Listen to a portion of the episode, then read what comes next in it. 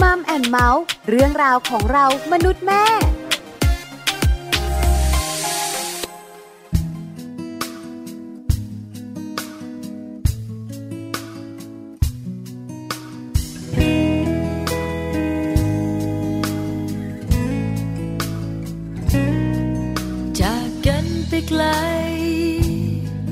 ได้แต่คิดถึง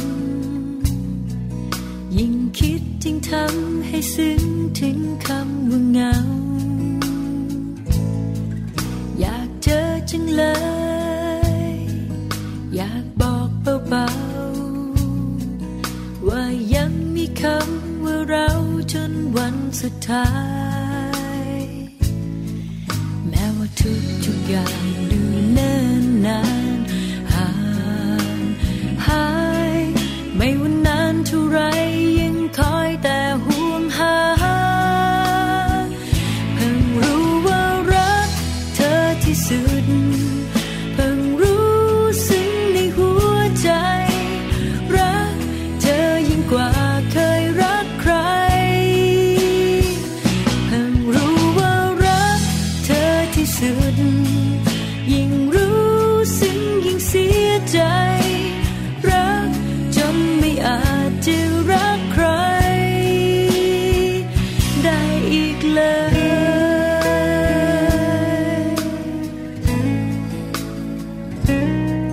สิ่งเดียวจริงๆติดอยู่ในใจสิ่งเดียวที่ยังเสียใจที่เราโกรธกันเก็บความในใจกลบเกลื่อนมันนานก็คงจะมีสักวันที่ควรบอกเธอแม้ว่าทุกอย่างดูเนิ่นนานหายไม่ว่านานเท่าไร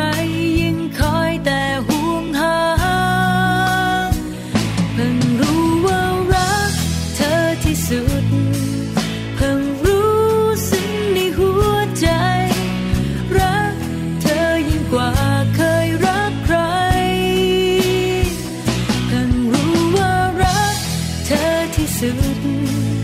ยิ่งรู้สึกยิ่งเสียใจรักจนไม่อาจจะรักใครได้อีกเลย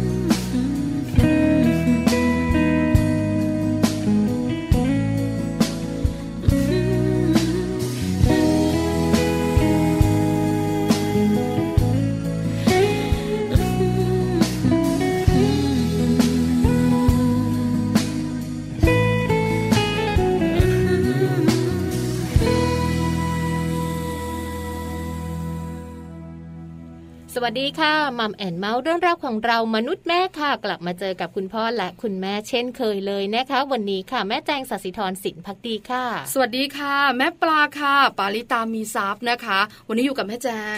แล้วก็อยู่กับคุณผู้ฟังด้วยนะคะกับเรื่องราวดีๆสำหรับทุกคนในครอบครัววันนี้ต้องใช้คำว่าครอบครัวค่ะเพราะว่าวันนี้นะคะเป็นเรื่องของสัมพันธภาพของคุณสามีและคุณภรรยาแต่ส่วนใหญ่นะคะช่วงก่อนหน้านี้เนี่ยเรา สองคนจะคุยกันในเชิงชีวิตคู่ที่แบบดูบวกๆหน่อยชีวิตคู่อยู่อย่างไรให้มีความสุขนะคะหรือไม่ก็มีเรื่องเคล็ดไม่ลับทำให้ชีวิตยังหวั่นแหววแต่ใจอยู่การปรับตัวการหาเทคนิควิธีการครองรักครองเรือนให้อยู่แบบมีความสุขเนาะใช่ไหมวันนี้นะคะต้องยอมรับความจริงกันหน่อยว่าปัจจุบันนี้นะคะก็มีเรื่องของการที่เราแต่งงานแล้วก็อาจจะมีหลายๆอย่างที่เราไม่เข้าใจกันแล้วก็ต้องถึงเวลาที่แยกทางกันถ้ามีแค่คนสองคนคุณสามีคุณภรรยาเราแยกทางกันก็ทางใครทางตัวเองใช่ไหมคะง่ายหน่อยแต่ถ้าเรามีเจ้าตัวน้อยล่ะหนึ่งคนสองคนสามคนอะไรประมาณนี้เนี่ยนะคะถ้าเราต้องแยกทางกันคือประคับประคองกันเต็มที่แล้วแล้วมันไม่ไหวค่ะแม่แจงคุณผู้ฟังแล้วเราต้องแยกทางกันเราจะจัดการเรื่องของเจ้าตัวน้อยกันยังไงใช่ไหมคะอันนี้นะคะไม่ได้พูดถึงในเชิงของความรู้สึกไม่ได้พูดถึงในเชิงของการที่เราคุยกันแล้วเราตกลงกันได้หรืออะไรต่างๆเนี่ยนะคะแต่หลายคนปัจจุบันนี้นะคะพูดถึงเรื่องของตัวบทกฎหมายว่าจริงๆแล้วเนี่ยนะคะถ้าถึงวันที่เราแยกทางกันแล้วลูกของเราเนี่ยนะคะจริงๆแล้วสิทธิ์ขาดมันอยู่ที่ใครอันนี้เอาตัวบทกฎหมายก่อนถูกไหมคะถ้าจดทะเบียนสมรสสิทธิ์ขาดอยู่ที่ไหนถ้าไม่จดทะเบียนสมรสแต่มีเรื่องการจดรับรองบุตรสิทธิ์ขาดอยู่ยังไง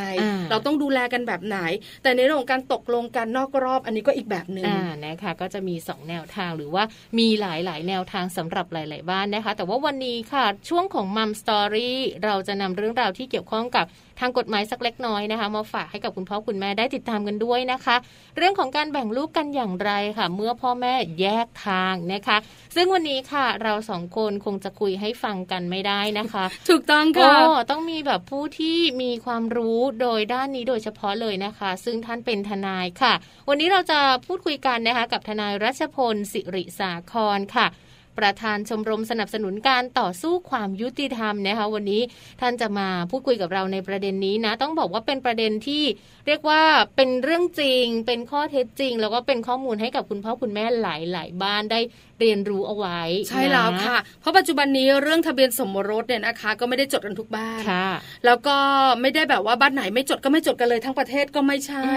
บ้านไหนจดก็จดทะเบียนบ้านไหนไม่จดก็ไม่จดแต่มันมีเรื่องของการรับรองบุตรอะไรต่างๆที่พอมีลูกขึ้นมาแล้วเนี่ยนะคะการไม่จดทะเบียนสมรสก็ไม่ได้เป็นไรนะแต่มันก็ต้องมีการดูแลเจ้าตัวน้อยด้วยใช่ไหมคะเดี๋ยวเราคุยกันในช่วงของมัมซอรี่ค่ะค่ะแล้วก็ในช่วงท้ายนะคะโลกใบจิ๋ว How to จิ๋วๆของคุณพ่อและคุณแม่แม่แปมนิธิดาแสงสิงแก้วของพวกเราค่ะนำเทคนิควิธีการนะคะในการดูแล้วก็ศึกษาถึงทักษะชีวิตในเด็กวัยเรียนมาฝากให้เราได้ติดตามกันด้วยค่ะทักษะชีวิตอีกแล้วนะคำนี้เราได้ยินกันอยู่เยอะแยะเลยแล้วก็บ่อยมากด้วยเกี่ยวกับเรื่องของทักษะชีวิตนะคะมีหลากหลายด้านหลากหลายแง่มุมเลยทีเดียวค่ะในช่วงของมัมซอรี่ของเราเนี่ยนะคะบอกไปแล้วโลกใบจิ๋วก็บอกไปแล้วอีกหนึ่งช่วงของรายการไม่บอกไม่ได้ค่ะค่ะในช่วงต้นเลยช่วง Happy Tip for Mom แบบนี้นะคะเรามีเทคนิคมาฝากคุณแม่กันนะคะเรื่องของคำพูดนั่นเองนะคะเพราะว่าวันนี้เราอยากจะฝากไปถึงการพูดค่ะว่าจริงๆแล้วการพูดของคุณแม่เนี่ยบางทีมันส่งผลไปถึงอารมณ์ความรู้สึกของลูกพูดดีลูกก็จะรู้สึกดีบางทีพูดไม่ดีแบบไม่ได้ตั้งใจแม่ลูกก็เสียใจลูกเสียใจไปแล้วเราจะกลับมาแก้ไขอะไรมันไม่ทันแล้วไงนะคะวันนี้ก็เลยนำเรื่องของการเปลี่ยนคำพูดค่ะการแค่เปลี่ยนคำพูดนะคะช่วยสร้างความฉลาดทางอารมณ์ของลูกได้น่าสนใจใช่ใช่แล้วเปลี่ยนคำพูดแบบไหนล่ะใช่ไหมคะเผื่อคุณแม่ตอนที่อารมณ์ขึ้นลงไม่ได้จะได้แบบว่าเข้าใจแล้วใช้คำพูดที่ถูกต้องถูกต้องค่ะเพราะฉะนั้นอยากรู้แล้วเดี๋ยวเราไปติดตามกันเนอะกับ Happy Tip for Mom ค่ะ Happy Tip for Mom เคล็ดลับสำหรับคุณแม่มือใหม่เทคนิคเสริมความมั่นใจให้เป็นคุณแม่มืออาชีพแค่เปลี่ยนคำพูดช่วยสร้างความฉลาดทางอารมณ์ของลูกได้ความฉลาดทางอารมณ์หรือว่า EQ การรู้จักอารมณ์ของตัวเองรู้อารมณ์ผู้อื่นและจัดการอารมณ์ได้นับเป็นทักษะสำคัญในชีวิตของลูกๆค่ะแต่คุณแม่ทราบหรือไม่คะว่าเพียงแค่คำพูดของคุณแม่ที่ใช้กับลูกนั้นอาจจะมีผลต่อเรื่องของการพัฒนาในด้านของอารมณ์ของลูกได้เช่นเดียวกันนะคะวันนี้ค่ะ Happy Tip for Mom จะชวนคุณแม่นะคะมาลองเปลี่ยนคำพูดของคุณแม่ให้เป็นแบบนี้ค่ะ เมื่อลูกของคุณแม่นะคะร้องไห้งองแงจากเดิมที่คุณแม่เคยพูดว่าอย่าร้องไห้ไม่เห็นเป็นอะไรเลยลองเปลี่ยนนะคะเปลี่ยนเป็นบอกแม่สิหนูเป็นอะไรเสียใจก็ร้องไห้ออกมาเลยหนูจะได้รู้สึกดีขึ้นการถามถึงสาเหตุว่าเสียใจเพราะอะไรจะทำให้ลูกนั้นไม่รู้สึกโดดเดี่ยวนะคะและลูกค่ะก็จะรู้ว่ามีคุณแม่คอยรับฟังเขาอยู่เสมอค่ะและการที่บอกให้ลูกนั้นร้องไห้ออกมานะคะจะทำให้ลูกของเราได้ปลดปล่อยความรู้สึกเสียใจออกมา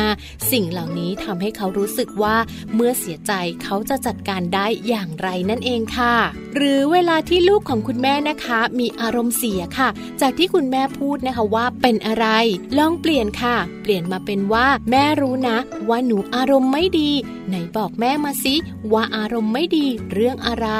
การหันมาถามลูกนะคะว่าอารมณ์ไม่ดีเพราะอะไรจะช่วยให้ลูกนั้นใจเย็นลงค่ะและเขาจะได้ทบทวนอารมณ์ความรู้สึกของตัวเองด้วยลูกจะได้รู้จักอารมณ์แล้วก็รู้ถึงสาเหตุที่ทำให้อารมณ์ไม่ดีหรือว่าอารมณ์เสียได้นะคะถือว่าเป็นการทำให้เขานั้นรู้จักการแก้ปัญหาแล้วก็จัดการอารมณ์ของตัวเองได้ค่ะเมื่อเวลาที่ลูกทำผิดนะคะจากคำพูดที่คุณแม่พูดว่าแม่โกรธแล้วนะอย่าทำให้แม่โกรธค่ะลองเปลี่ยนนะคะเปลี่ยนมาเป็นแม่ไม่ชอบสิ่งที่ลูกทำเลยบางทีนะคะเวลาที่ลูกโซนหรือว่าทำอะไรที่ไม่ถูกใจเราแล้วก็เราก็มักจะแสดงอารมณ์โกรธหรือว่าอารมณ์เสียพูดดุออกไปนะคะแต่ถ้าหากว่าคุณแม่ปรับเปลี่ยนคำพูดค่ะว่าไม่ชอบในสิ่งที่ลูกเป็นนะคะนั่นหมายความว่าคุณแม่กำลังบอกถึงเหตุผลค่ะแสดงให้เห็นว่าคุณแม่นั้นเป็นคนมีเหตุผลนะคะที่สำคัญค่ะเมื่อเราแสดงความมีเหตุผลกับลูกแล้ว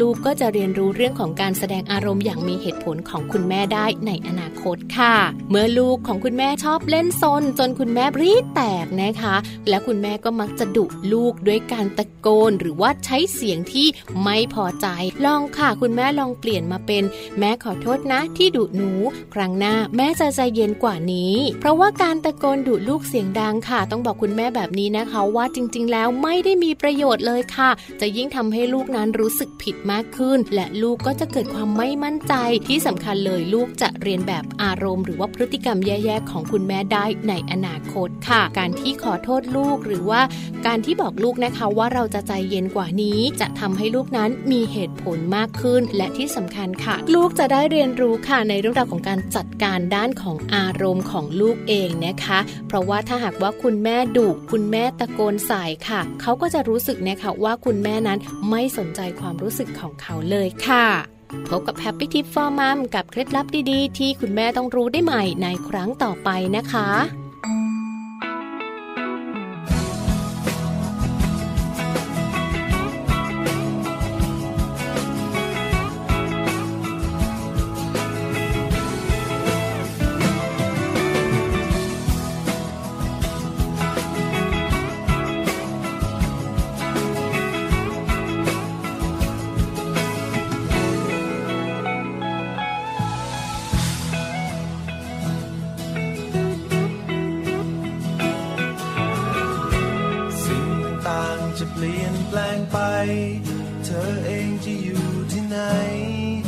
จะบอกให้เธอรู้ไว้นานเท่าไรฉันยังอยู่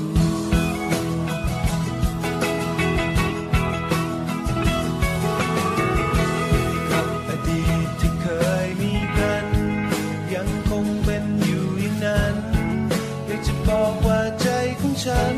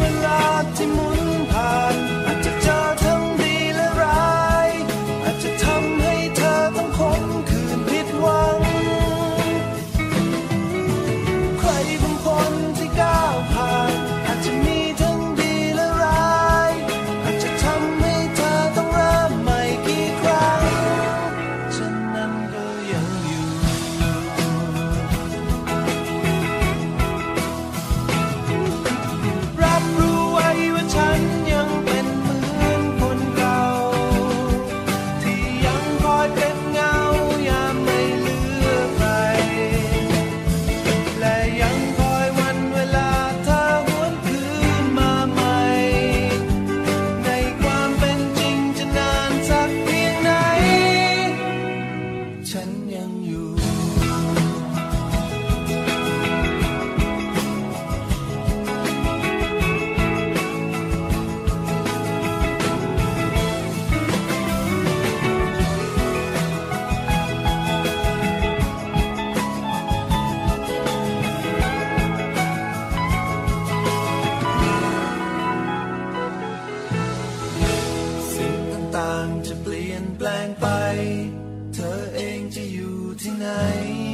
อยากจะบอกให้เธอรู้ไว้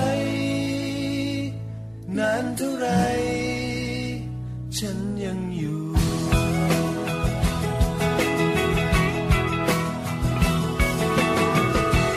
กับอดีตที่เคยมีกันยังคงเป็นอยู่ในนั้นอยากจะบอกว่าใจของฉันยังเหมือนเดิม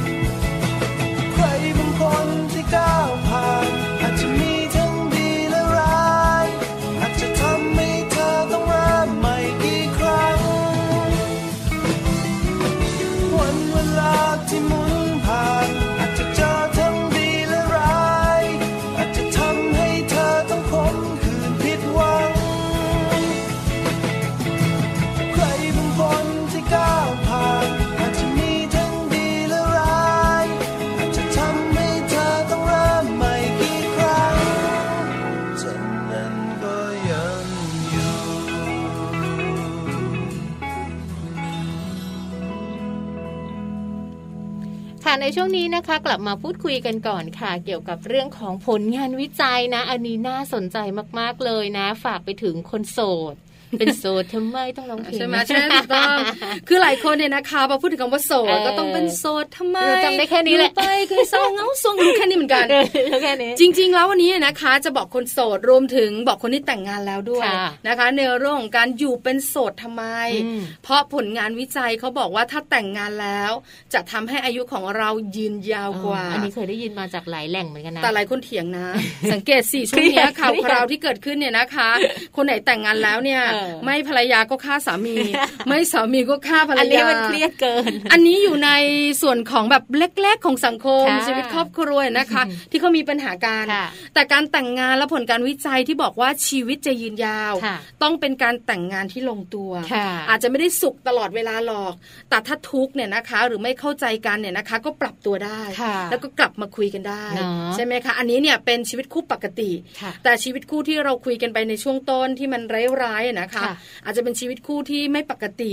แต่เราก็เจอไม่เยอะนะคะอาจจะเยอะในช่วงนี้แต่ถ้าพูดถึงตัวเลขแล้วเนี่ยถ้าเทียบกับคู่แต่งงานปกติแล้วเนี่ยก็ถือว่าไม่เยอะมากสักเท่าไหร่ใช่แล้วค่ะเพราะฉะนั้นนะคะวันนี้เนี่ยเราก็เลยหยิบยกประเด็นนี้มาฝากกันนะคะในส่วนของผลงานวิจัยชิ้นนี้เนี่ยเราหยิบยกมาจากทางสหรัฐอเมริกาเลยนะคะเป็นผลงานวิจัยของดร.ไอลีนซิกเลอร์ค่ะผู้เชี่ยวชาญด้านจิตวิทยานะคะของมหาวิทยาลัยการแพทย์ดูคในนอร์ทแคโรไลนาสหรัฐอเมริกาค่ะท่านระบุเลยนะคะว่าความรู้สึกโดดเดี่ยวเนี่ยบางทีเนาะมันอาจจะเป็นเหตุผลของการเสียชีวิตก่อนวัยอันควรได้ค่ะนอกเหนือจากนั้นเนี่ยนะคะคณะวิจัยเขาบอกด้วยนะคนไม่เคยมีสามีหรือว่าอาจจะแบบว่าไม่เคยมีภรรยามีโอกาสเสียชีวิตได้เร็วกว่าคนที่มีคู่ชีวิตที่มั่นคง3เท่าเยอะเหมือนกันนะสำรวจตัวเองก่อนค่ะคุณแม่คะว่าชีวิตคู่ของเรามั่นคงไหมดิฉันบอกเลยนะเป็นช่วงๆไปค่ะนะคะในส่วนนี้นะคะเขายังมีการบอกด้วยนะว่าคนที่ยังคงความโสดอยู่ในวัย40ขึ้นไปแล้วนะคะหรือว่าคนที่เปลี่ยนมามีชีวิตโสดอีกครั้งหนึ่งหลังจากที่อาจจะแต่งงานไปแล้วมีการหย่าร้างกันหรือว่าคู่ชีวิตเนี่ยเขาเสียชีวิตไปแล้วอะไรแบบนี้นะก็กลายเป็นคนโสดรับสถานภาพโสดไปโดยไม่ได้แต่งงานใหม่เนี่ยมีความเสี่ยงนะคะที่จะเสียชีวิตก่อนถึงวัย60ได้เหมือนกันค่ะถึงแม้ว่าเราจะเป็นคนที่แข็งแรงนะไม่กินเหล้าไม่สูบบุหรี่ก็ตามนะคะซึ่งเขาพบเลยนะคะว่า นักสูบแล้วก็นักดื่มที่มีชีวิตคู่ที่ดีเนี่ยยังอาจจะมีโอกาสใช้ชีวิตต่อไปได้จนถึงบั้นปลายมากกว่าคนโสดกลุ่มนี้ถึง 2.3 เท่าเลยทีเดียวค่ะใช่ไหมดูสิคนที่แต่งงานแล้วนะคะเป็นสิ่งนักสูบแล้วก็แบบว่าชอบปาร์ตี้ยังสามารถมีชีวิตเนี่ยนะคะยาวๆไปกว่าคนที่เขาโสดและมีชีวิตที่ปลอดภัยเนี่ยได้ถึง 2.3 เท่าหลายคนบอกว่าแล้วเหตุผลคืออะไรอ่ะแม่ปลาแม่จางอยากรู้เหมือนกันเนี่ยนะคะเพราะว่าผลงานวิจัยนะคะนอกจากระบุตัวเลขยังต้องบอกเหตุผลด้วยง่ายนิดเดียวเหตุผลก็คือว่าคู่ชีวิตเนี่ยนะคะที่เรามีอยู่เนี่ยเหมือนการดูแลให้กำลังใจช่วยประคับประคองเนี่ยนะคะในช่วงชีวิตของเราที่มันร้ายๆบางคนตกงานแต่อย่างน้อยๆนะคะก็ยังมีคู่ชีวิตคอยให้กำลังใจอยู่ที่บ้านสตุ้งสตางค์อาจจะไม่เพียงพอแต่กินน้อยๆมันอิ่มใจนะถูกไหมคะหรือไม่นะคะอุปสรรคต่างๆก็จะผ่านพ้นไปได้ดีกว่าคนโสดเนี่ยนะคะที่อาจจะไม่รู้ว่าจะหันหน้าไปหาใครถูกปะแล้วก็เข้าสู่ภาวะซึมเศร้าสุดท้ายก็เป็นเรื่องของตัวตาตามมาเลยนะคะแล้วก็อีกเหตุผลนึงเนี่ยเขาบอกเลยนะว่าจริงๆแล้วเนี่ยคนในวัย40อัพขึ้นไปนะคะเขาก็จะมีการคาดหวังเรื่องของการมีชีวิตครอบครัวที่แบบเพียบพร้อมไม่ว่าจะเป็นผู้ชายก็อยากได้ผู้หญิงที่ดีนะมาแต่งก็มาเป็นภรรยาแล้วผู้หญิงเองเขาก็อยากได้ผู้ชายที่ดีมีภาวะความเป็นผู้นำค่ะในส่วนนี้เนี่ยถ้าหากว่าชีวิตครอบครัวมีความสุขนะคะมีคุณภาพชีวิตที่ดีเขาก็เลยบอกว่าถ้ากลุ่มนี้กลุ่มวัย40กว่าเนี่ยมีคนที่ดีเป็นเพื่อนอยู่ด้วยกันก็จะมีคุณภาพชีวิตที่ดีกว่าการที่แบบไม่มีใครเลยใช่แล้วใครไม่ได้มาอยู่เป็นเพื่อนคือคนเราแต่งงานแล้วคู่ชีวิตก็เหมือนคู่ทุกคู่ยากเนาะมีการศึกษาต่อเนื่องนะบอกว่าจากกลุ่มตัวอย่าง 4,802 คนที่อายุประมาณ40ปีนะคะช่วงต้นๆที่เขาสอบถามกันเนี่ยนะคะระยะเวลาวิจัยประมาณ10ปีเนี่ยแล้วก็มาเก็บผลการวิจัยนะคะที่อายุประมาณ50เลยคือวิจัยตั้งแต่10ปีแล้วก็มีผลการวิจัยยาวๆมาจนถึง50ปีนะคะนักวิจัยบอกว่ากลุ่มตัวอย่างที่เสียชีวิต238คนเนี่ยนะคะในกลุ่มนี้เนี่ย32คนเป็นหญิงแล้วก็พบว่ายังไม่เคยแต่งงานเลยคุณผู้ฟังใช่ไหมคะยังไม่เคยแต่งงานก่อนวัยกลางคนแล้วก็มีความเสี่ยงด้วยนะคะในเรื่องของการที่แบบอาจจะแต่งงานแล้วไม่แฮปปี้ถูกต้องเลยนะคะแล้วคนที่ไม่แต่งงานหรือว่าแต่งงานแล้วเราต้องหย่าร้างคู่แต่งงานเสียชีวิตเนี่ยนะคะบั้นปลายมีโอกาสจะเป็นโรคหัวใจเป็นอัลไซเมอร์เนี่ยมากกว่าคนที่แต่งงานแล้วแล้วมีความมั่นคงทางชีวิตคู่ด้วยนะคะแล้วก็จาก7ประเทศแถบยุโรปเลยนะที่เขาทำการศึกษาแบบนี้นะคะคล้ายๆกันแบบนี้เขาพบเลยนะคะว่าคนที่แต่งงานแล้วเนี่ยมีสภาพจิตใจที่แข็งแรงแล้วก็มีความเสี่ยงจะเสียชีวิตก่อนวัยอันควรเนี่ยน้อยกว่ากลุ่มที่ไม่เคยแต่งงานเลยนะแล้วก็แบบไม่มีคู่ชีวิตเนี่ยถึง 15% ใช่แล้วนะคะรู้กันแบบนี้แล้วคุณภรรยาที่แต่งงานแล้วฟังรายการอยู่ คุณสามีที่มีภรรยาแล้วรักษาชีวิตคู่ให้มั่นคงและแข็งแรงให้ลองคิดดูว่าจริงๆเนี่ยเรามีโอกาสดีกว่าคู่อื่นๆนะอย่างน้อยเราก็มีคนทะเลาะด้วย อย่างน้อยเราก็มีคนรับฟังให้กำลังใจแล้วเวลาเราพูดอะไรไปถึงเขาจะไม่ชอบแล้วเขาก็แบบเถียงกลับมาแต่อย่างน้อยเราก็คุยกันแล้วสุดท้ายบางทีมันก็คุยกันรู้เรื่องใช่แล้วล่ะค่ะนอกเหนือจากชีวิตคู่ที่แข็งแรงเนี่ยนะคะยังทำให้เราเนี่ยนะคะมีชีวิตที่เข้มแข็งด้วยแล้วก็มีร่างกายที่แข็งแรงด้วยอันนี้เกี่ยวเนื่องกันนะบอกไว้นะคะคนโสดหลายคนสุขภาพดีก็เยอะคนแต่งงานหลายๆคู่นะคะสุขภาพแย่ก็มีเหมือนกัน แต่วันนี้เราคุยกันบนพื้นฐานของคู่แต่งงานที่มั่นคงแล้วคนโสดที่อาจจะโดดเดี่ยวหน่อยนะคะผลงานวิจัยก็เลยออกมาแบบนี้เพราะฉะนั้นคนไหนมีคู่ดูแลคู่และชีวิตรักเนี่ยนะคะให้เข้มแข็ง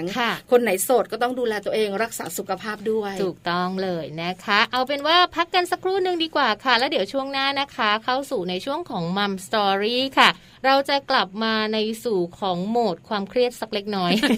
ความจริงของชีวิต นะคะอันนี้เป็นเรื่องของความรู้นะคะ เราไม่อยากให้เกิดขึ้นกับคู่ไหนเลยแต่ถ้ามันเกิดขึ้นก็ต้องยอมรับความจริงแล้วก็จัดการแก้ปัญหาใช่ค่ะ Mum Story ช่วงหน้าค่ะแบ่งลูกกันอย่างไรเมื่อพ่อแม่แยกทางค่ะ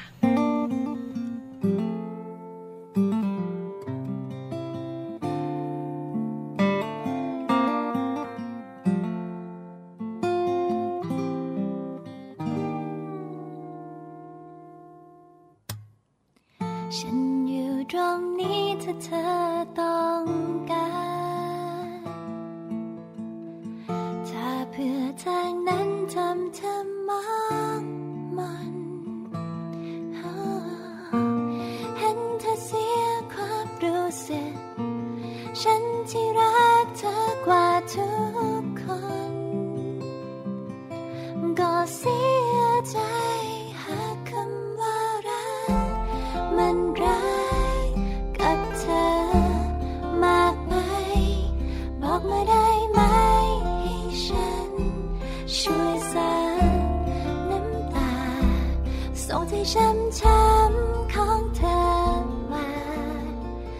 ฉันจะรักษา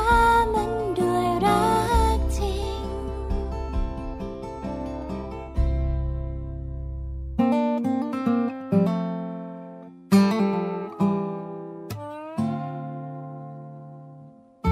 ไม่ได้เคยคิดจะแทนที่ใคร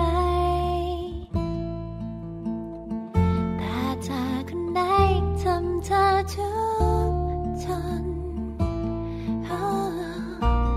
ฉันคนนี้ก็มีสิทธิ์ฉันก็รักเธออยู่ทั้งคนหมดทั้งใจหากคำว่ารักมันร้ายกับเธอมากไปบอกมาได้ไหมให้ฉันช่วยซับน้ำตาส่งใจช้ำๆของเธอมาฉันจะรักษามันด้วยรักจริงด้วยหัวใจที่เหมือนเดิ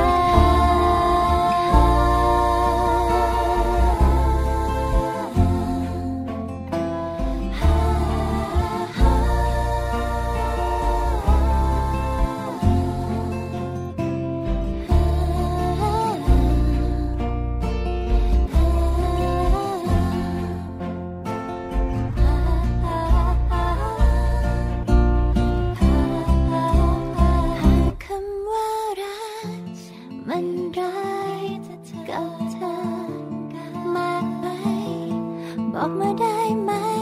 ให้ฉันช่วยซับน้ำตาส่งใจช้ำๆของเธอมาฉันจะรักษามันด้วยรักจริงหากคำว่ารักมันร้ายกับเธอมากไปบอกมาได้ไหมให้ฉัน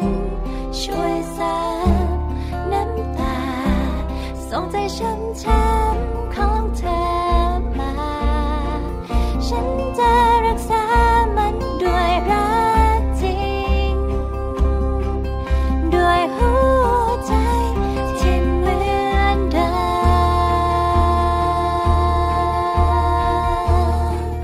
ถ้าเธอมีน้ำตา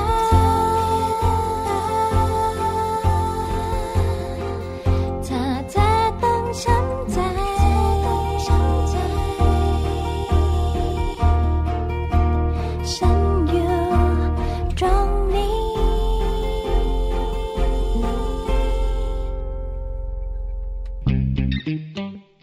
ช่วง Mom Storyในช่วงมัมสตอรี่วันนี้ค่ะเป็นเรื่องราวนะคะที่จะนำมาฝากคุณพ่อคุณแม่ค่ะหรือว่าคุณสามีภรรยานะคะหลายๆคู่หลายๆบ้านอาจจะมีปัญหานี้ในอนาคตอาจจะมีก็ได้หรืออาจจะไม่มีก็ได้เนอะเป็นความรู้ที่อยากจะหยิบยกมาฝากกันในวันนี้ค่ะใช่แล้วล่ะค่ะเผื่อว่าปัญหาไม่ได้เกิดขึ้นกับครอบครัวเรานะแต่ไปเกิดขึ้นกับครอบครัวเพื่อนๆของเราคนใกล้ๆตัวใช่ไหมพี่เรามีปัญหานี้น้องเรามีปัญหานี้เพื่อนซีเรามีปัญหานี้อย่างน้อยนะคะเราอาจจะไม่ได้ให้คำตอบได้เหมือนกับทนายที่เขาทำงานด้านนี้แต่เบื้องต้นเราก็มีใช่ไหมต้นทุนความรู้ไว้ค่ะวันนี้เราสองคนเนี่ยนะคะไม่อยากให้คุณผู้ฟังเครียดแต่จำเป็นเพราะเป็นความรู้ที่เราจะรู้ไว้ในชีวิตคู่ค่ะประเด็นวันนี้นะคะอาจจะดูเครียดไปสักนิดนึงนะคะแบ่งลูกกันอย่างไรเมื่อพ่อแม่แยกทางค่ะแต่ว่าจะไม่เครียดเลยถ้าหากว่าได้รับข้อมูลดีๆนะคะจากทนายที่เราเชิญมาในวันนี้ค่ะทนายรัชพลสิริสาครนะคะประธานชมรมสนับสนุนการต่อสู้ความยุติธรรมค่ะเพราะเราเชื่อนะคะว่าจริงๆแล้วเรื่องราวของการขึ้นศาลหรือว่าการว่าจ้างทนายความให้มาช่วยดำเนินคดีต่างๆเนี่ยสามารถที่จะคลี่คลายไปในทางที่ดีเนาะแล้วก็จริงๆแล้วเนี่ยประเด็นนี้ถือว่าเป็นประเด็นที่อาจจะเกิดขึ้นกับหลายๆครอบครัวหรือว่ามีข้อมูลมีข่าวสารต่างๆให้เราได้เห็นกันนะคะเราเลยหยิบยกมาฝากกันและที่สำคัญค่ะตอนนี้ท่านทนายรัชพลพร้อมแล้วนะเดี๋ยวเราไปพูดคุยกันนะคะกับทนายรัชพลสิริสาครค่ะสวัสดีค่ะทนายรัชพลค่ะแม่แจงค่ะ สวัสดีครับแม่แจงแม่ปลาครับค่ะสวัสดีค่ะวันนี้นะคะขอความรู้นะคะจากทนายรัชพลการในเรื่องของการแบ่งลูกกันอย่างไรเมื่อคุณพ่อคุณแม่แยกทางจริงๆเรื่องนี้ไม่อยากให้เกิดแต่เมื่อเกิดเราก็ต้องยอมรับและจัดการเนี่ยนะคะพูดถึงการแยกทางของสามีภรรยาเนี่ยนะคะมันก็จะมีเรื่องของรายละเอียดค่อนข้างที่จะพอสมควรในเรื่องจดทะเบียนสมรสในเรื่องการไม่จดทะเบียนสมรสแล้วลูกจะอยู่กับใครแบบไหนอย่างไรถามกันก่อนทนายรัชพลคะปัญหาแบบนี้เนี่ยมีแบบลูกความมาปรึกษาเรื่องแบบนี้กันเยอะไหมคะถือว่าเยอะนะครับเยอะพอสมควรเพราะว่าบางคนเนี่ยเขามีปัญหาในเรื่องมีการแย่งลูกกันเนี่ยซึ่งบางทีมันเกิดเป็นเหตุที่แบบว่ากลายเป็นคดีอาญาขึ้นมาครับผมอ๋อ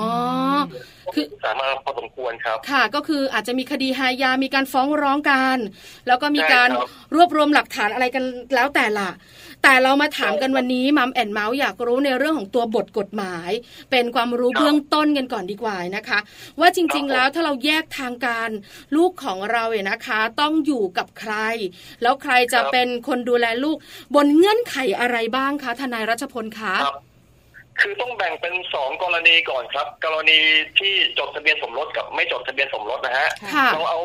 าไม่จดทะเบียนสมรสก่อนแล้วกันนะคุณแจงคุณปลาครับก็คือถ้าไม่จดทะเบียนสมรสเนี่ยครับตามกฎหมายแล้วเนี่ยเวลาลูกคลอดออกมาจากผู้หญิงเนี่ยครับกฎหมายเขากำหนดว่าให้เด็กคนนั้นน่ะเป็นลูกของผู้หญิงคนนั้นเลยนะครับเพราะฉะนั้นในส่วนนี้จะไม่มีปัญหานะฮะแต่ว่าคุณพ่อเนี่ยที่ไม่ได้จดทะเบียนสมรสกับคุณแม่เนี่ยไม่มีสิทธิ์เลยนะครับฝ่ายชายนะครับค่ะครับทีนี้จะทำยังไงให้มีสิทธิ์นะครับก็คือ1คุณอาจจะไปจดทะเบียนสมรสภายหลังก็จะมีสิทธิ์ในตัวลูกหรือว่า2ไปจดทะเบียนรับเด็กเป็นบุตรนะครับประเด็นที่3ก็คือไปฟ้องศาลขอให้ศาลพิพากษามาให้เด็กเป็นบุตรนะครับเมื่อทำทั้ง3สิ่งเนี่ยอย่างใดอย่างหนึ่งปุ๊บเนี่ยฝ่ายชายก็จะมีสิทธิ์ในตัวเด็กละนะฮะเมื่อมีสิทธิ์ในตัวเด็กปุ๊บก็จะมีสิทธิ์ที่จะนำเด็กไปเลี้ยงแล้วนะครับมีสิทธิ์เท่ากับคุณแม่ละครับทีนี้เวลาจะแบ่งกันเนี่ยแบ่งยังไงนะครับบางคนเนี่ยเมื่อก่อนมีความเชื่อว่าลูกผู้ชายต้องอยู่กับพ่อลูกผู้หญิงต้องอยู่กับแม่อันเนี้ยซึ่งเป็นตามกฎหมายจริงๆเนี่ยเขาไม่ได้กำหนดไว้นะครับแต่ผมว่าที่เขาคุยหรือว่าล่ำลือมามันก็ดีอย่างหนึ่งเพราะว่าจะได้แบ่งกันง่ายค่ะคุณใจคุณแปงครับคือถ้าไม่มีหลักการอะไรเลยเนี่ยมันก็จะแบ่งกันยากนะมันก็จะตกลงกันไม่ได้เขาก็เลยอาจจะยุติธรรมดีนะผู้ชายสมมติมีเท่ากันก็แบ่งกันคนละครึ่งไปหรือไม่ก็แบ่งเลี้ยงกันคนละวันอย่างเงี้ยครับมันสามารถเป็นเรื่องที่สามารถตกลงกันเองได้ครับซึ่งมันก็จะทำให้จบด้วยดีครับค่ะนะคะคืออย่างที่ธนรัชพลบอกเนี่ยนะคะผู้หญิงอยู่กับพ่อผู้ชายอยู่กับแม่เนี่ยนะคะอาจจะเป็นการแบ่งโดยเงื่อนไขของการที่ถ้าสุดทั้งคู่เนี่ยมีภรรยาใหม่หรือสามีใหม่เนี่ยปัญหาของการเลี้ยงดูมันจะได้ง่ายหน่อยเพราะลูกผู้ชายก็จะได้ไม่มีปัญหาเรื่องของพ่อเลี้ยงลูกผู้หญิงก็จะได้ไม่ต้องอยู่กับแบบพ่อเลี้ยงอะไรแบบนี้ด้วยอันนี้คือลงตัวใช่ไหมคะแต่จริงๆมันไม่ได้มีหลักการชัดเจนนะครับคือมันไม่ได้มีหลักเลยอ่ะนะอันนี้เราก็ลือกันเองในชาวบ้านนั่นแหละครับแต่จริงๆแล้วเราสามารถตกลงกันเองได้เลยว่าจะให้ลูกคนไหนอยู่กับใครเนี่ยสามารถตกลงกันเองได้ซึ่งถ้าตกลงกันได้ปุ๊บเนี่ยเรื่องมันจบโดยที่เราไม่ต้องไปฟ้องศาลมันก็ง่ายสำหรับทั้งคู่ครับค่ะทนายรัชพลนิดนึงถ้าสมมุติเราแยกทางกับสามีเราหรือว่าภรรยาของเราแล้วลูกของเราเนี่ยโตแล้วเขาสามารถตัดสินใจได้ว่าเขาจะอยู่กับใครหรือไม่อยู่กับใครได้ไหมอะคะได้ครับคือลูกเนี่ยถ้าอายุเกินถ้าสมมติว่าเกิน20ไปแล้วเนี่ยบรรลุนิติภาวะแล้วเขาจะอยู่เองของเขาเลยก็ได้ไม่ต้องมีพ่อแม่เลี้ยงก็ได้ครับผมค่ะแต่ถ้าอายุต่ำกว่า20ปีอันนี้ก็ต้องมีการเลี้ยงดูกันมีการดูแลอันนี้คุณพ่อคุณแม่ก็ตัดสินใจว่าจะอยู่กับใครแบบนั้นใช่ไหมคะคือถ้าอายุต่ำกว่า20เนี่ยถ้าเราอยู่เองเนี่ยเวลาเราไปทำนิติกรรมอย่างเช่นจะซื้อบ้านสมมติเราอายุ18แต่ว่าเราเป็นดาราแล้วเนี่ยอยากซื้อบ้านที่ดินอย่างเงี้ยมันไม่สามารถที่จะทำได้เพราะว่ามันต้องได้รับความยินยอมจากผู้ปกครองก่อนค่ะนั้นก็ยังจำเป็นจะต้องมีผู้ที่เลี้ยงดูอยู่ครับผมอ๋อนะคะอันนี้ในเรื่องการจดทะเบียนสมรสเนี่ยนะคะทั้งก่อนที่จะมีลูกหรือไปจดทะเบียนสมรสกันหลังจากที่มีลูกแล้วนะคะแล้วถ้าไม่ได้จดทะเบียนสมรสล่ะคะทนายรัชพลคะถ้าไม่จดเลยเนี่ยครับก็สามารถที่จะตกลงกันได้เลยนะฮะว่าลูก คนเนี้ยจะอยู่กับใครสามารถคุยกันเองได้ทำเป็นบันทึกข้อตกลงไว้ก็ได้ครับผมแล้วมันตกลงไม่ได้ล่ะคะปัญหาส่วนใหญ่ที่มันเกิดขึ้นก็มันตกลงก็ไม่ได้พ่อก็จะเอาแม่ก็จะเอาแบบเนี้ยค่ะคือตกลงกันไม่ได้เนี่ยมันมีปัญหาเยอะเพราะว่ามีการทะเลาะกันบางคนแย่งลูกไปเลยเนี่ยไม่ให้อีกฝ่ายหนึ่งเจอเนี่ยครับมันจะมีบ่อยในทางปฏิบัติเรามักจะใช้วิธีนั้นกันซึ่งเป็นวิธีที่ไม่ถูกต้องนะครับวิธีถูกต้องก็คือคุณก็ต้องไปฟ้องศาลนะครับให้ศาลตัดสินมาว่าเด็กเนี่ยควรจะอยู่กับใครนะครับซึ่งศาลเนี่ยเขาก็จะพิจารณาจากความผาสุกของเด็กเป็นหลักนะฮะว่าเด็กเนี่ยอยู่กับใครแล้วมีความสุขมากกว่ากันครับจริงๆแล้วมันมีปัจจัยอื่นด้วยไหมคะนอกจากเด็กรู้สึกว่าอาจจะอยู่กับแม่แล้วมีความสุขมากกว่าแต่ว่าฐานะทางการเงินของแม่อาจจะไม่มั่นคงไหมแม่ไม่ได้มีงานประจำไหมแต่ในขณะเดียวกันคุณพ่อมีงานที่มั่นคงกว่าแล้วก็สามารถดูแลลูกได้ดีกว่าอันนี้มีเป็นปัจจัยด้วยไหมคะถูกต้องครับเป็นปัจจัยครับแต่ว่าอันดับแรกที่ศาลจะดูคือดูความผาสุกอันดับสองเนี่ยหรือว่าอันดับอื่นๆเนี่ยเขาก็ดูทุกอย่างนะครับดูทุกอย่างเลยว่าใครมีความพร้อมมากกว่ากันนะครับแล้วก็เด็กอยากอยู่กับใครนะครับเขาศาลจะถามเด็กถ้าเด็กพูดได้แล้วนะก็จะถามว่าเด็กเนี่ยอยากอยู่กับใครครับผมอ๋อคือคำตอบของตัวลูกของเราเนี่ยนะคะก็จะเป็นอีกหนึ่งปัจจัยที่ศาลจะพิจารณาว่าอาจจะอยู่กับฝ่ายไหนหรือไม่อยู่กับฝ่ายไหนแบบนั้นใช่ไหมคะใช่ใช่ครับแต่จริงๆบางทีสลับกันก็ได้ครับอยู่กับคนนี้จันถึงพุธรหัสศุกร์เสาร์ที่อยู่กับอีกคนหนึ่งก็สามารถทำได้ครับผมนะคะอันนี้อยู่กับที่เราแยกทางกันแล้วเราตกลงกันได้ถ้าเราตกลงกันไม่ได้ก็ต้องเป็นการชี้ขาดจากศาลท่านใช่ไหมคะแล้วอีกหนึ่งอีกหนึ่งอย่างค่ะธนรัชพลคะเรื่องค่าเลี้ยงดูล่ะเราหลายๆคนบอกว่าฉันเนี่ยนะคะเป็นแม่ส่วนใหญ่แม่เนี่ยมักจะแบบไม่อยากให้ลูกไปอยู่กับใครลูกก็ต้องอยู่กับแม่แล้วก็ค่าเลี้ยงดูส่วนใหญ่แล้วคุณผู้ชายก็ต้องจ่ายอันนี้นะคะเราก็ต้องคุยกันในศาลหรือว่าเราจะมีค่าเลี้ยงดูกันเป็นเปอร์เซ็นต์อย่างไหนแบบไหนอย่างไรอะคะค่าเลี้ยงดูเนี่ยครับคือตามกฎหมายแล้วเขาบอกว่าบิดาและมารดาเนี่ยจะต้องเลี้ยงดูบุตรนะครับจนกว่าจะบรรลุนิติภาวะดังนั้นนะฮะไม่ว่าจะใครเป็นฝ่ายเลี้ยงดูเนี่ยไม่ว่าใครจะเป็นมีอำนาจเลี้ยงดูบุตรนะครับก็จะต้องจ่ายค่าเลี้ยงดูให้กับเด็กด้วยนะครับสมมติลูกอยู่กับแม่เนี่ยคุณพ่อก็ยังมีหน้าที่ที่จะต้องมาเลี้ยงดูบุตรนะครับอาจจะจ่ายเป็นค่าเลี้ยงดูรายเดือนหรือว่าเป็นก้อนก็แล้วแต่จะตกลงกันนะครับผมค่ะค่ะคือยังไงก็ต้องตกลงกันแต่สมมติว่าถ้าเราไม่ได้จดทะเบียนสมรสแล้วเรามีปัญหาการในเรื่องของการที่จะแบบว่าแบ่งลูกแล้วไม่ลงตัวแล้วไปฟ้องศาลเราไม่จดทะเบียนสมรสเราจำเป็นต้องจ่ายค่าเลี้ยงดูไหมคะคือตอนแรกเนี่ยที่สมมุตินะครับเด็กอยู่กับแม่เนี่ยแล้วคุณพ่อเนี่ยไม่ได้เป็นพ่อที่ถูกต้องตามกฎหมายนะครับเวลาฟ้องศาลเนี่ยเขาจะฟ้องอันดับแรกก็คือ1ฟ้องขอให้ผู้ชายเนี่ยเป็นบิดาของเด็กนะครับอันดับแรกอันดับ2เนี่ยครับเราจะฟ้องขอให้เรียกค่าเลี้ยงดูบุตรจากบิดาด้วยนะครับมันก็จะลงมาเป็นคำพิพากษาเดียวกันเลยก็คือ1ผู้ชายเนี่ยเป็นบิดา2คุณเป็นบิดาปุ๊บคุณก็ต้องมีหน้าที่เลี้ยงดูบุตรคุณก็ต้องจ่ายค่าเลี้ยงดูบุตรครับผมอ๋อมันก็เป็นเรื่องของการพิจารณามารวมกันเลยก็จะลงตัวใช่ไหมคะอันนี้เป็นกรณีที่ไม่ได้จดทะเบียนสมรสนะแต่อย่างคุณธนายรัชพลบอกว่ามีทั้งหมด2เคสด้วยกันมาอีกเคสหนึ่งบ้างค่ะแบบจดทะเบียนสมรสจดทะเบียนสมรสเนี่ยนะคะหลายคนบอกว่าชัดเจนละในส่วนของศาลพิจารณาแล้วนะคะว่าลูกเนี่ยเป็นของแม่แต่จะเลี้ยงดูกันแบบไหนอย่างไรถ้าสมมุติว่าเราจดทะเบียนสมรสกันลูกเป็นของแม่แต่พ่อไม่ยอมพ่อก็ต้องฟ้องศาลแล้วก็มีเรื่องของปัจจัยต่างๆหรือว่ามีเรื่องของข้อพิจารณาต่างๆให้ศาลบอกว่าภรรยาเนี่ยไม่สมควรจะดูแลลูกแบบนั้นหรือเปล่าคะคือถ้าจดทะเบียนสมรสแล้วมันก็ง่ายขึ้นไปอีกสเต็ปหนึ่งอย่างตอนแรกถ้าฟ้องศาลเรียกค่าเลี้ยงดูเนี่ยเราต้องฟ้องก่อนว่าให้บิดาเป็นให้ผู้ชายเป็นบิดาของเด็กแต่ถ้าจดทะเบียนสมรสแล้วตรงนี้เราก็ไม่ต้องฟ้องก็ฟ้องเรียกค่าเลี้ยงดูอย่างเดียวอ๋อนะคะในส่วนอื่นๆก็คล้ายคลึงกันครับผมแล้วถ้าสมมุติว่าคุณภรรยาเนี่ยจดทะเบียนสมรสถูกต้องกันเรียบร้อยพอถึงเวลาหย่ากันเนี่ยนะคะแล้วคุณสามีบอกว่าคุณภรรยาเนี่ยไม่เหมาะกับการเลี้ยงดูลูกแล้วก็ดูแล้วเนี่ยลูกจะอยู่แล้วไม่ผาสุกใช่ไหมคะแบบนี้เนี่ยคุณสามีก็ต้องฟ้องร้องแล้วก็บอกเรื่องเหตุผลต่างๆว่าเพราะอะไรภรรยาจะดูแลลูกไม่ได้แบบนั้นหรือเปล่าคะใช่ครับคือ การเลี้ยงดูบุตรเนี่ยคือคุณจะต้องให้ความสุขกับเด็กได้นะครับถ้าปล่อยปละละเลยเนี่ยเคยมีเคสหนึ่งนะครับคือมีฝ่ายใดฝ่ายหนึ่งเนี่ยเอาได้อำนาจปกครองเด็กไปแล้วนะครับแต่ปรากฏว่าไปทอดทิ้งนะครับไม่ดูแลตามสมควรทิ้งกว้างๆปล่อยให้อยู่กับปู่กับย่ากับตากับยายเนี่ยตัวเองไม่เลี้ยงดูเนี่ยครับ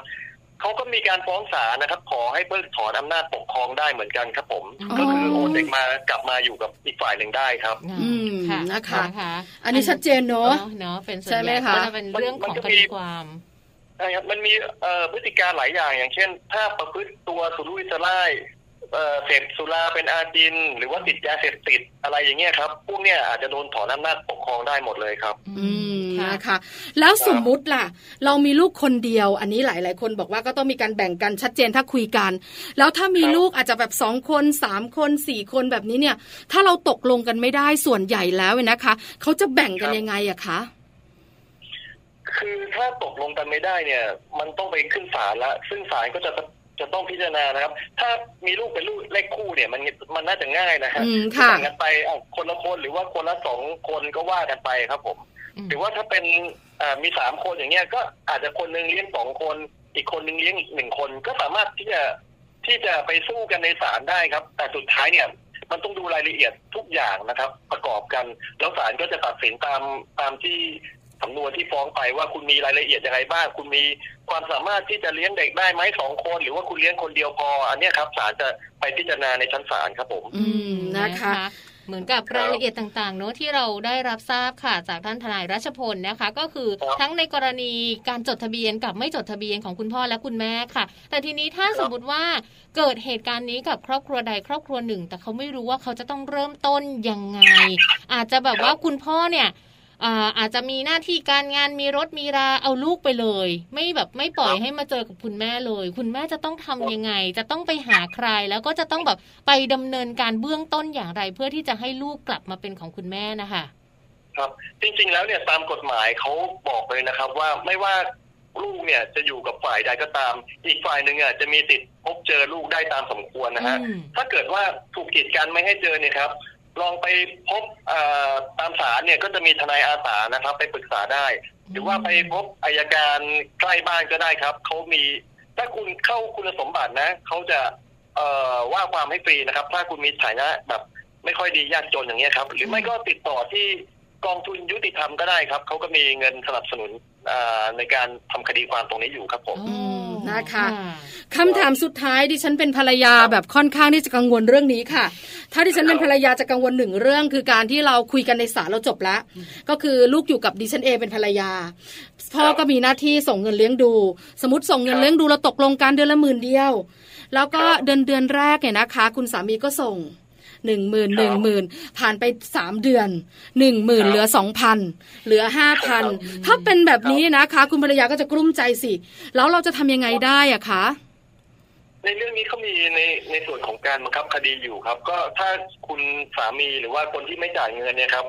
ก็อาจจะไปอายัดเงินเดือนก็ได้หรือว่าไปยึดทรัพย์สินมาเอามาบังคับชำระเงินก็ได้ครับผมสามารถทำได้ครับแล้วถ้าสมมุติว่าสามีเราหัวหมอล้มละลายก่อนเลย โดนฟ้องว่าเป็นบุคคลล้มละลาย แต่เราเป็นภรรยากับคุณทนายเรารู้ว่าเขารับเงินสดดิฉันก็แบบว่าต้องตามสืบถูกไหมดิฉันรู้ว่าเขารับเงินสดแบบนี้เราทำยังไงได้อะคะคือถ้าเราตามสืบได้นะฮะรู้ว่ารับเงินสดเนี่ยเราสามารถไปยึดเงินสดได้อยู่แล้วครับผม อันนี้สามารถทำได้ครับแต่เราไปเองไม่ได้แน่คงต้องมีคนพาเราไปด้วยใช่ไหมคะใช่ครับก็จะมีการแต่งตั้งเจ้าพนักงานบังคับคดีครับแล้วก็นำเจ้าพนักงานเนี่ยเขาไปดำเนินคดีก็คือไปยึดทรัพย์ไปยึดเงินสดมาครับผมนะคะเรียกว่า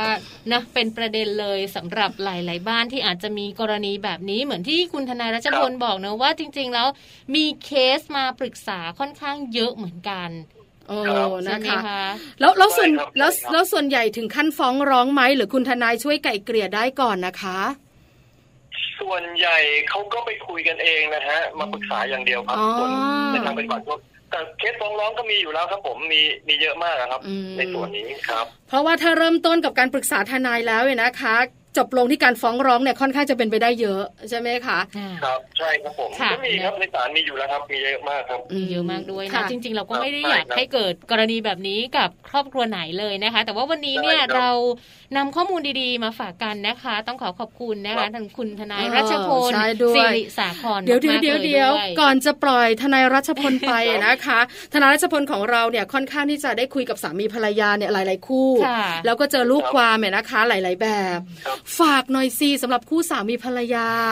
ถ้าเราเริ่มต้นอาจจะมีปัญหามาปรึกษาไม่เยอะไม่มากนักเนี่ยนะคะเราจะเริ่มต้นคุยกันยังไงแล้วจะปรับตัวก็หากันได้แบบไหนบ้างในมุมของคนที่เป็นทนายแล้วก็คัมบอร์ดอยู่ในวงการสามีภรรยาแบบนี้ค่ะคือจริงๆแล้วเนี่ยถ้ามีปัญหาผมว่าหาคนกลางมาคุยมาไกล่เกลี่ยน่าจะง่ายกว่าครับผมแล้วก็เรื่องพวกนี้นะครับถ้าจบลงได้ด้วยตัวเองด้วยการไกล่เกลี่ยเนี่ยมันจะง่ายกว่าการที่จะนำคดีไปสู่ศาลยังไงก็ขอเป็นกำลังใจให้กับทุกครอบครัวนะครับที่มีปัญหาแล้วก็ขอให้ผ่านพ้นไปด้วยดีครับผมนะคะเราก็อยากให้ทุกๆครอบครัวผ่านพ้นไปด้วยดีนะคะเหมือนกับที่คุณทนายรัชพลบอกนะคะวันนี้ขอบคุณค่ะทนายรัชพลศิริสาครนะคะขอบคุณมากๆเลยค่ะขอบคุณแม่แจงขอบคุณแม่ปาครับผมสวัสดีครับสวัสดีค่ะขอบคุณนะคะทนายรัชพลศิริสาครค่ะประธานชมรมสนับสนุนการต่อสู้ความยุติธรรมนั่นเองนะคะประเด็นนี้น่าสนใจมากๆแล้วหวังว่าวันนี้ค่ะหลายๆบ้านเลยหลายๆครอบครัวค่ะจะนำข้อมูลดีๆที่เราทั้ง3คนนำมาพูดคุยกันในช่วงนี้ค่ะใช่แล้วนะคะแล้วหวังใจไว้ว่าจะไม่ต้องใช้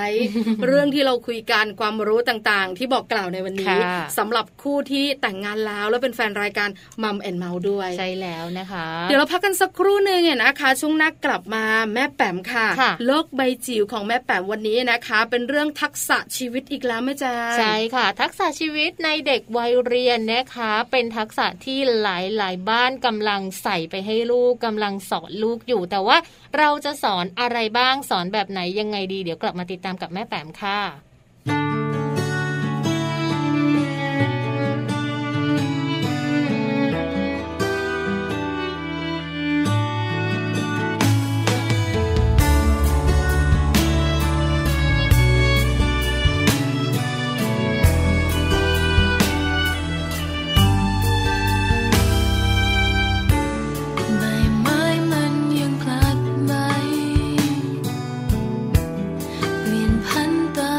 ดู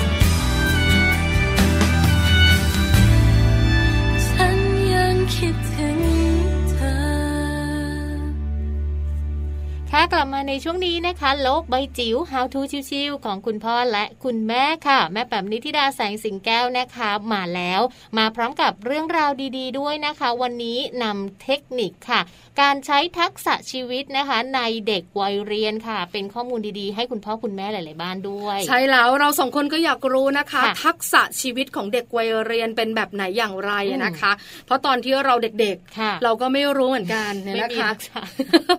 ทักษะอะไรต่างๆเนี่ยนะคะมันต้องมีด้านไหนบ้างทักษะด้านร่างกายหรือทักษะด้านไหนอย่างไรนะคะแต่ส่วนใหญ่เด็กนักเรียนเนี่ยนะคะก็จะใช้ทุกส่วนของร่างกายในการที่จะสนุกสนานแล้วก็เรียนรู้อยู่แล้วนะคะแต่ต้องเพิ่มเติมอะไรบ้างอันนี้เนี่ยนะคะไม่รู้จริงๆถ้าอยากรู้ต้องตามแม่แป๋มแล้วล่ะค่ะแม่แจ้งใช่ค่ะโลกใบจิ๋วกับแม่แป๋มนิธิดาแสงสิงแก้วค่ะโลกใบ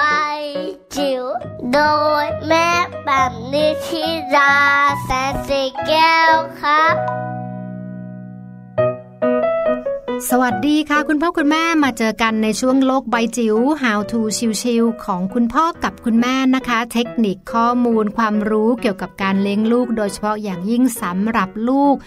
ปฐมวัยนะคะ0ถึง6ปีนะคะวันนี้นะคะเป็นข้อมูลวิชาการสักนิดนึงค่ะจากสถาบันแห่งชาติเพื่อการพัฒนาเด็กและครอบครัวมหาวิทยาลัยมหิดลนะคะพูดเป็นภาพรวมให้เรามองเห็นภาพของทักษะชีวิตของเด็กวัยเรียนกันดีกว่านะคะ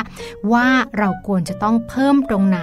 หรือทำความเข้าใจในการเพิ่มทักษะชีวิตให้กับลูกแล้วก็หลานเราที่อยู่ในวัยเรียนได้อย่างไรค่ะ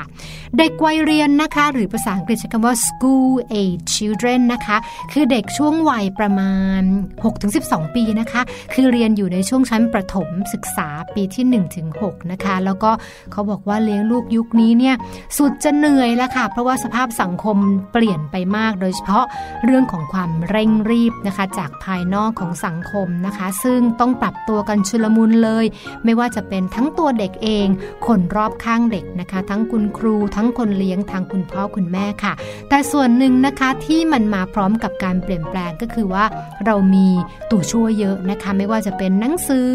สื่อออนไลน์สื่อเสียงนะคะโทรศัพท์แบบไร้สายรวมไปถึงปัจจุบันนี้ก็มีแนวคิดของการเล่นบอร์ดเกมนะเกมกระดานเกมกระดาษกลับมาใช้ในการกระตุ้นพัฒนาการให้กับเด็กเพื่อที่จะเอาเด็กนั้นออกจากหน้าจอมือถือได้ดีขึ้นด้วยนะคะดังนั้น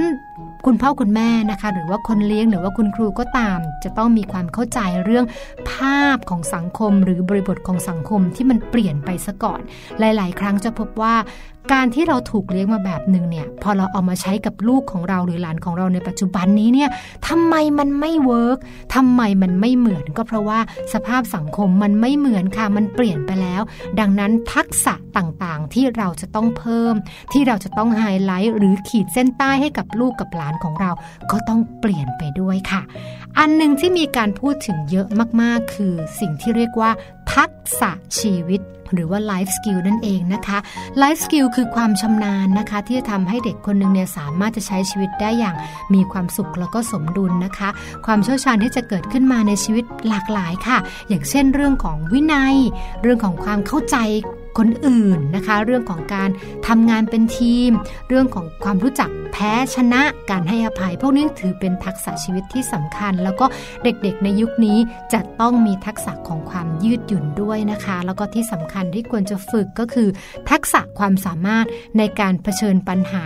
แล้วก็ฝ่าฟันอุปสรรคด้วยนะคะซึ่งตรงนี้แหละจะทำให้เด็กแล้วก็ผู้ปกครองมีความอดทนมีความยืดหยุ่นและมีความเข้าใจภาพนะคะของสังคมหรือบริบทสังคมที่มันเปลี่ยนแปลงไปยิ่งตอนนี้มีโรคระบาดมากขึ้นชีวิตที่เคยใช้อย่างมีความสุขอย่างสมดุลเนี่ยมันเริ่มไม่สมดุลแล้วเด็กที่ปรับตัวได้ง่ายผู้ใหญ่ที่เข้าใจอะไรได้ง่ายนะคะจะสามารถปรับตัวและมองว่าปัญหานั้นเป็นเรื่องของความท้าทายที่จะปรับตัวเราปรับตัวลูกและปรับตัวครอบครัวให้อยู่รอดได้อย่างมีความสุขดังนั้นความสมดุลก็คือเป็นไฮไลท์เป็นคีย์เวิร์ดสำคัญ นะคะไม่ว่าจะเป็นความสมดุลในเรื่องของร่างกายความคิดจิตใจที่เป็นปัจจัยภายในของตัวเองแล้วก็รวมไปถึงปัจจัยภายนอกที่ต้องร่วมมือกันแล้วก็มองว่าการจะสร้างเด็กขึ้นมาในเจเนอเรชันนี้ในสังคมแบบนี้เนี่ยไม่ใช่หน้าที่ของใครคนใดคนหนึ่งแต่ต้องเป็นหน้าที่ของทุกๆคนแล้วก็เชื่อว่าถ้าทำได้ตามแนวทางนี้นะคะพื้นฐานของทุกชีวิตก็จะเติบโตได้อย่างมีวุฒิภาวะแล้วก็มีความสมดุลละค่ะอันนี้ละค่ะเป็นทักษะชีวิตของเด็กวัยเรียนนะคะที่ทางมหาวิทยาลัยมหิดลได้อธิบายเอาไว้ในภาพรวมๆแล้วก็ถ้าเกิดมีโอกาสเดี๋ยวเรามา